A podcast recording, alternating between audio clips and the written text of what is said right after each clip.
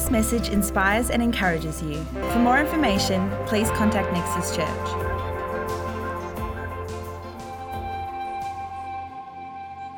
So, Lord, our eyes are on you tonight. Lord, no matter what we're facing,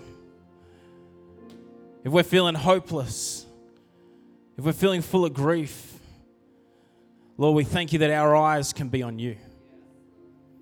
Lord, that we can look to you. We can look to your resurrection, Lord. Oh, death, where is your sting? Thank you, Lord. Amen. You're welcome to grab your seat. Good to see you all. Our Nexus kids, you're welcome to head out with Pastor James. He's got a fantastic night planned for you.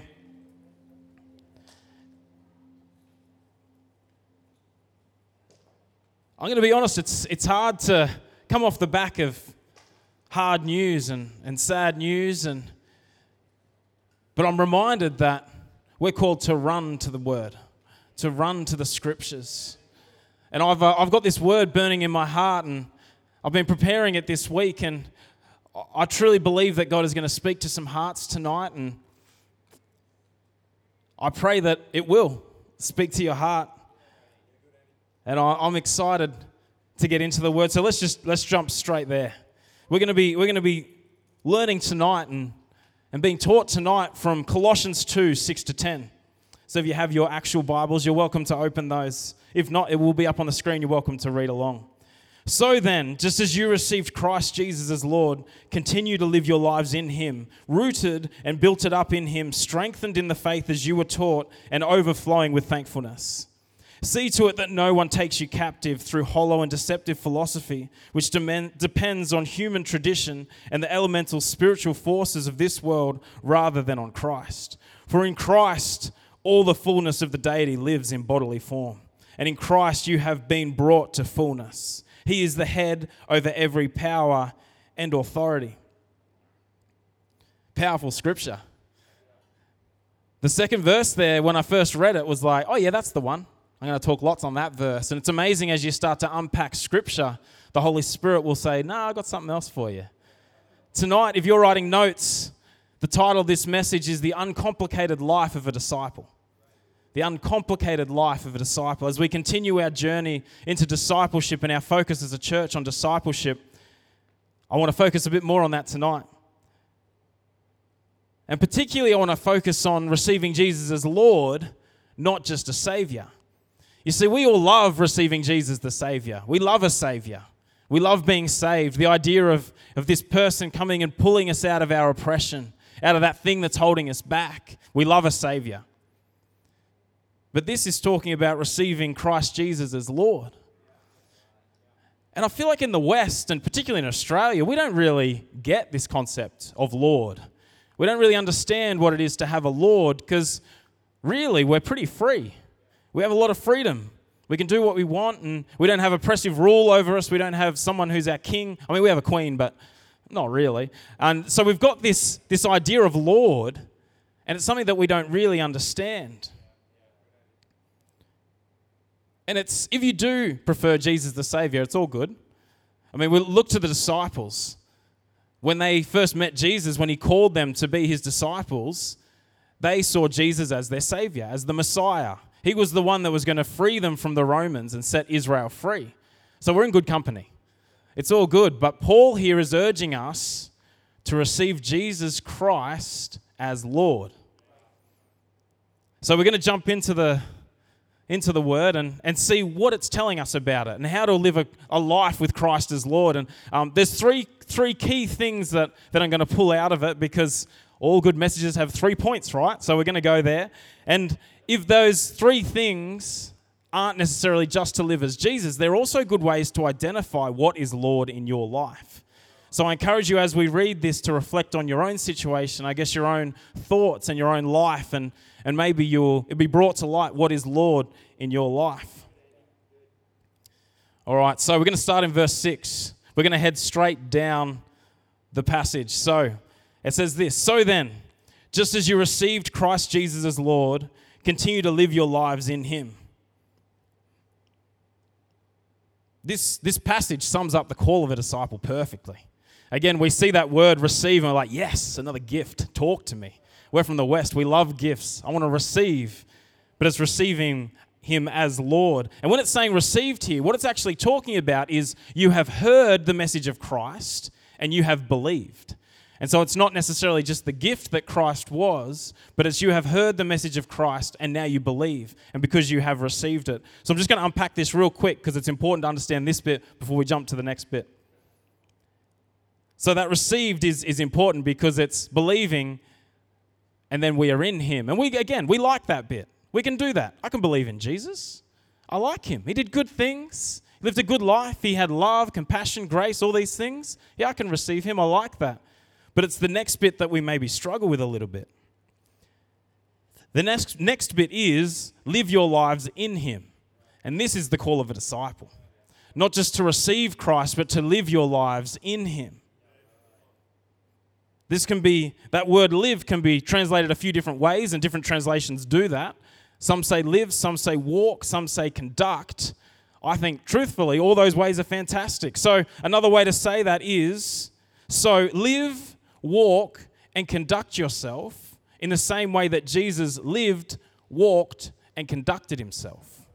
And this is the call of a disciple to live, walk, and conduct ourselves in the same way that Christ did.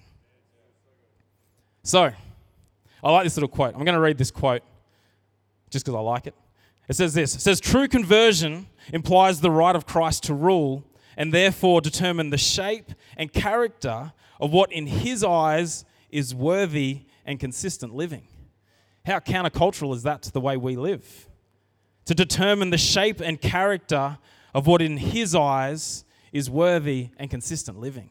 And this is the call of a disciple. This is laying down our choice of how we want to live and looking to Christ and saying, His way is greater. His way is the way that brings life. I'm going to live my life in His life.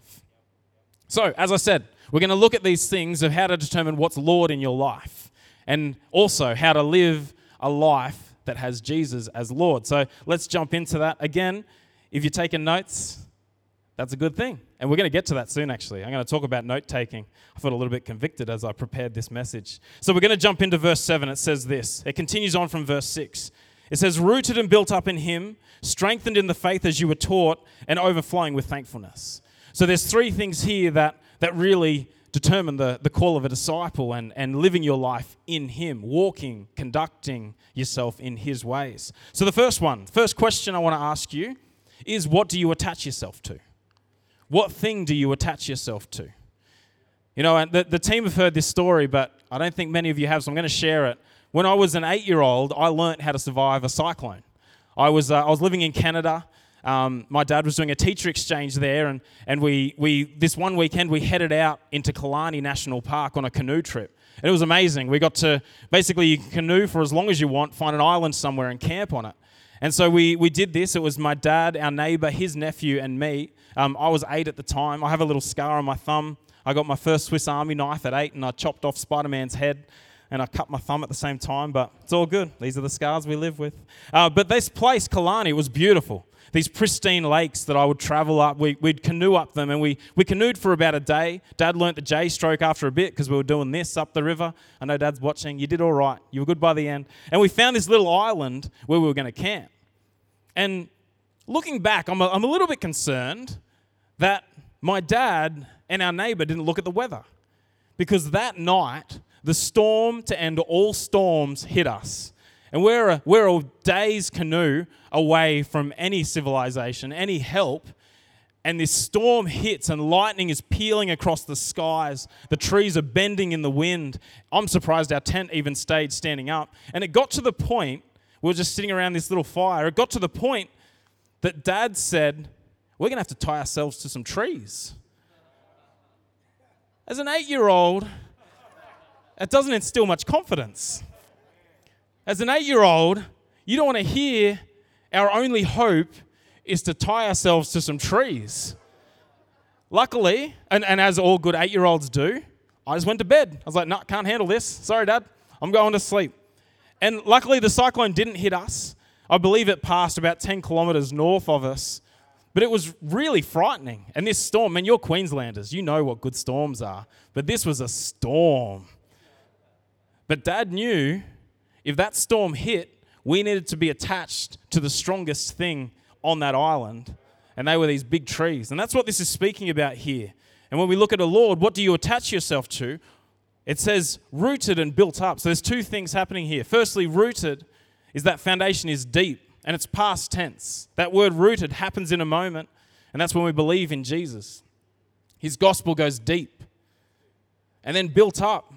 It's funny, that word rooted is used twice in, in the New Testament, and both times it's established, it's, a, it's connected to another word. In Ephesians, it's established. In Colossians, here, it's built up. So rooted is never on its own, it's always built up as well.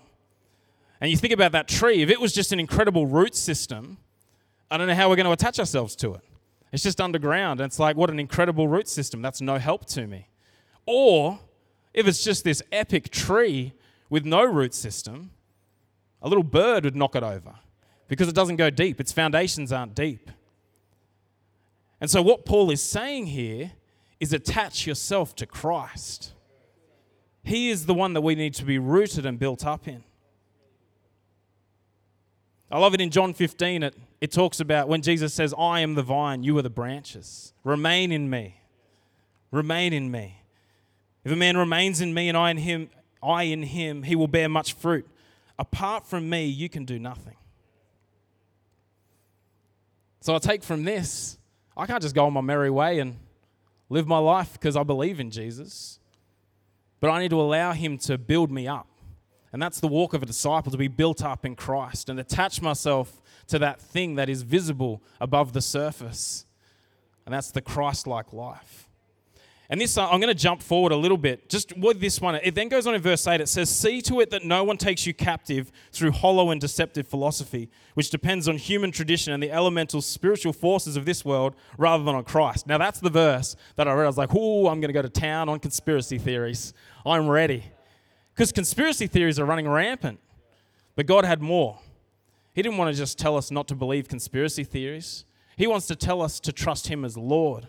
But this idea of being rooted and built up in Him completely has to do with that idea. You see, Paul knew, so Epaphras was, I, I, don't know how to say his name. I think it's Epaphras. I'm sure Nathan will correct me this week. Um, but Epaphras was the guy that was meeting with Paul, and, and he was the one that delivered this letter to the Colossians. So he would read it aloud.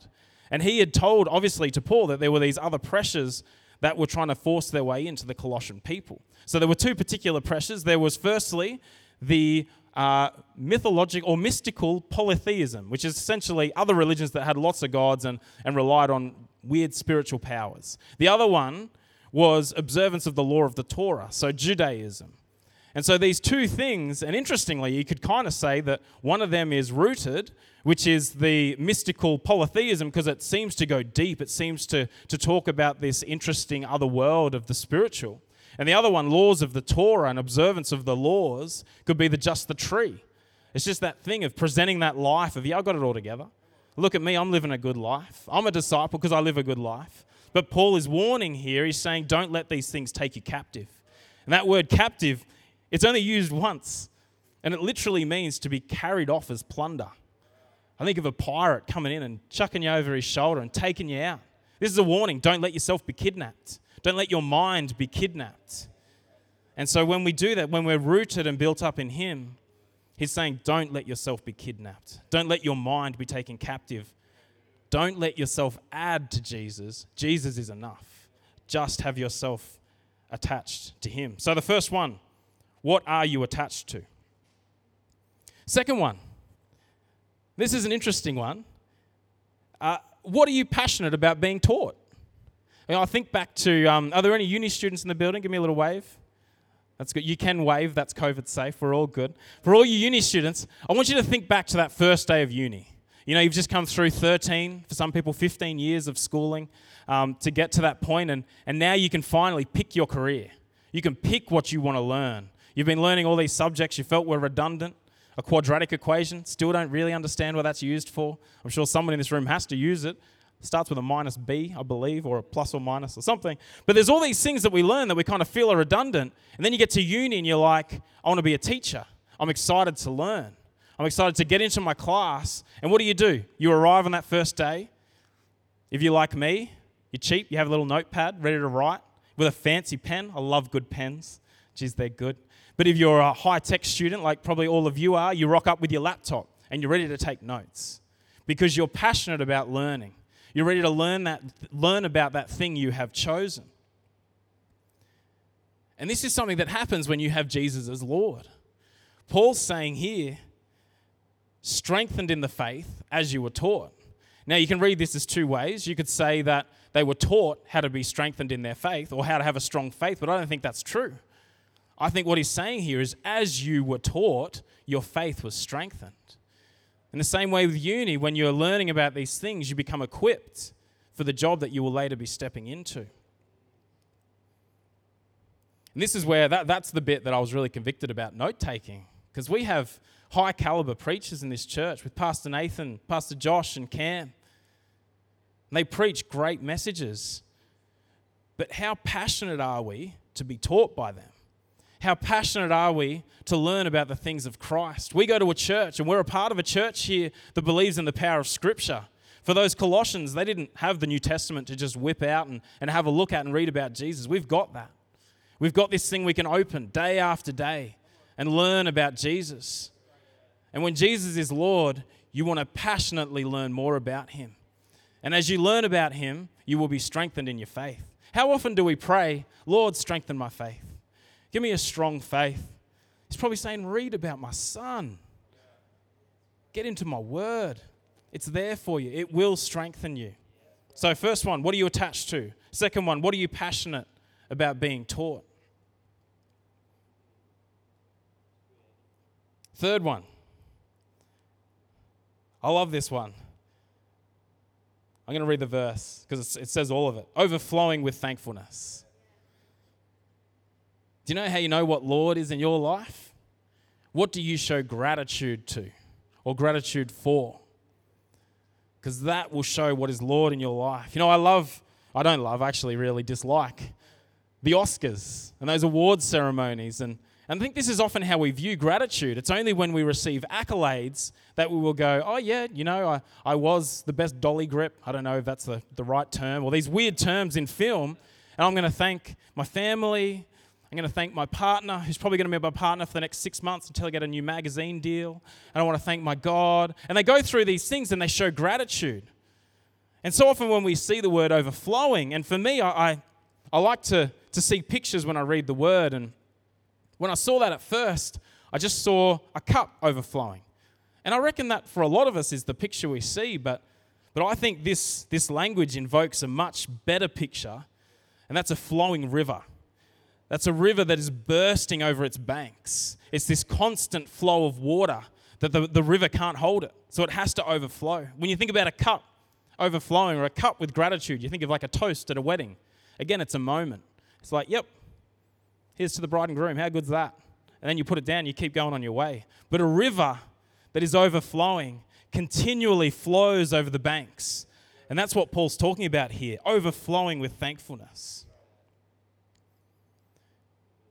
You know, if there's, if there's one person in the, in the Bible I really don't want to end up like, it's the Pharisee, right? We don't want to be Pharisees. But I feel like that's actually the easiest person to become in the Bible. Gratitude is your antidote to becoming a Pharisee.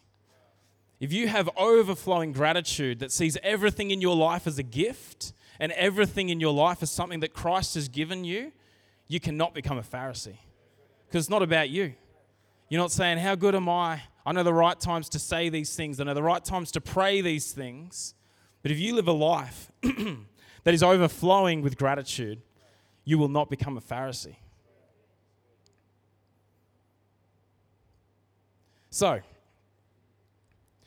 why do we need, excuse me, I'm going to have a little drink. This is my first time drinking water on stage. It's an exciting moment for me. my cup overflows. Sorry, everyone online. I keep, for some reason, my automatic reaction when I cough is to bring the mic to my mouth. So I'm sorry for those at home that are experiencing that. Again. All right, so why do we need to be rooted and built up in Him? Why do we need to be strengthened in the faith as we were taught? Why do we need to be overflowing with thankfulness? I want to go to verse 9. Verse 9 is a powerful verse. For in Christ, all the fullness of the deity lives in bodily form, and in Christ, you have been brought to fullness. He is the head over every power and authority. Jesus is not just our Savior, He is our Lord because He wasn't just a reflection of God, He wasn't just a, a version of God. Jesus is God. He was complete deity in bodily form. And this is why we can look to Him as Lord. I'm going to invite the, the team to come join me. I think of this uh, as, a, as a bit of an illustration. So in, in school, I did design and technology, and basically that up here, I believe, is just called woodwork or industrial arts or something like that. But basically, it was woodwork. And I want you to imagine if the teacher just said to you, make this thing. Just make it and then left you on your own. See, this isn't, this isn't how it happened. At my school, my teacher would have a finished product and would show that to us before we would then start to make it ourselves. Not only that, he would then walk alongside us and, and help us, help us as we put that thing together, as we made it ourselves. And this is what we have in Jesus. We have the finished product. We have God in bodily form who showed us how to live a life, how to live a life of love, how to live a life of compassion, how to live a life that put others first. And it's right there. But he didn't leave it there. He then sent the Holy Spirit to walk alongside us. In the same way that that design technology teacher would do, we had the finished product there that we could look to and we can read about in the scriptures. And then we have the Holy Spirit walking alongside us beckoning us to live a life in the same way that Jesus did. And because He is God, we can make Him Lord. And I implore you to make Him Lord. Because if you go through those things, if you look again, ask yourself, what am I attaching myself to? What's the thing that I go to when times get tough? In your storm, what are you tying yourself to? What's the thing you're passionate about learning? Are you more interested in jumping on YouTube and learning how to hit a golf ball? Or are you more interested in reading the Word and learning about our Savior, our Lord? Finally, where is your gratitude pointed? Is it pointed at yourself? Is it pointed at your family? Are you thankful for what they do? You probably are, yeah. But when Jesus is Lord, gratitude is always pointed towards him because he is the king. He is in the he is on the throne. He's at the right hand of the Father. And that's why we can call him Lord. It's why we can walk day to day. We can live and we can walk and we can conduct ourselves in the same way that Jesus lived, walked, and conducted himself. And that's, that's the simple call of a disciple. I told you the, the, the title was The Uncomplicated Life of a Disciple. It's not that complicated. We just need to look to Jesus. The blueprint is there. Not only that, but He wants to help us walk in that. He wants to encourage us into it.